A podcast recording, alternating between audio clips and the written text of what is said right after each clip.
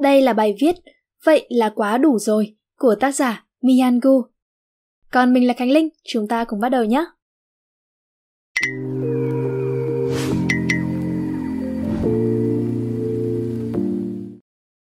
Một, tớ có chị người quen làm bên mảng xây dựng, hẳn nhiên là cá tính mạnh mẽ.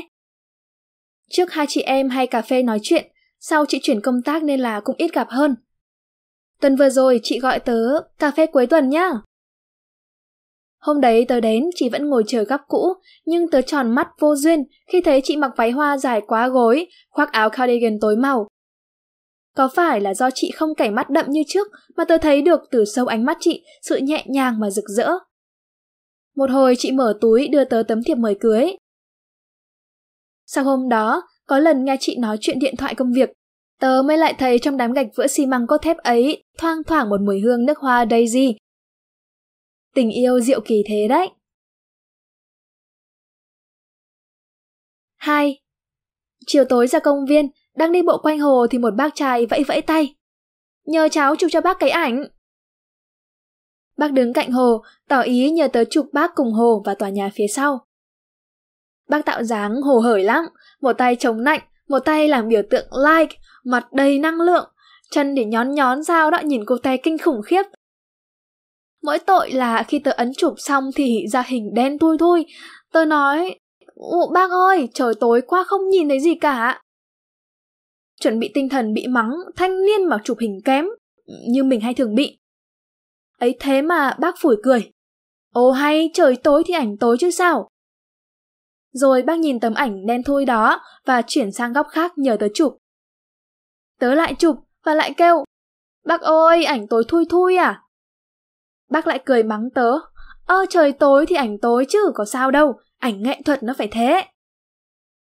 Ồ, cháu không biết, không rõ nghệ thuật là gì cả, nhưng mà như lời bác thì nghệ thuật cũng như cuộc sống là cố gắng hết sức, nhưng đồng thời chấp nhận thực tại và kết quả nó vốn như là.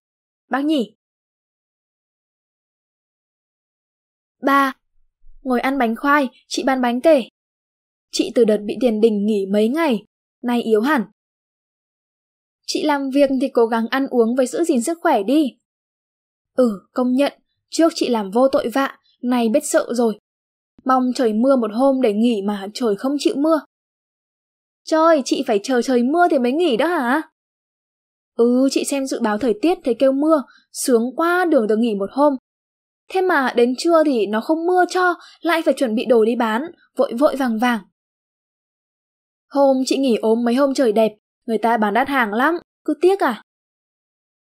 chị lo mà tiếc sức chị đi, tiếc chị bán được hàng hay không nữa. Chị không thấy chị đi viện tốn một đống tiền mà không chữa được đấy à? Ừ, chị biết sợ rồi, xưa giờ không dám ăn ngon, hôm giờ cứ mua thịt bò ăn thôi nhá, tối nào cũng ăn một nồi lẩu. Ăn tối muộn quá cũng không nên đâu chị ơi. Thì cả ngày ăn được mỗi bữa tối lúc 10 giờ em, làm gì có thời gian. Dạ, phải cố gắng mà làm, còn hai đứa ở quê với ông bà nữa. Em biết bệnh chị rồi, là tâm bệnh đấy chị. Bệnh muốn mưa mà trời không chịu mưa cho. 4. Hôm học dinh dưỡng, nhóm tớ có anh Phong, dễ thương cực. Lúc tớ giới thiệu tớ là Mỹ Hạnh, tên tớ do ông nội tớ đặt. Anh trầm trồ, ồ tên em hay quá. À đừng hiểu nhầm vì ảnh khen tớ nên là tớ khen ảnh dễ thương. Dù cũng có khả năng là tớ thiên vị thật.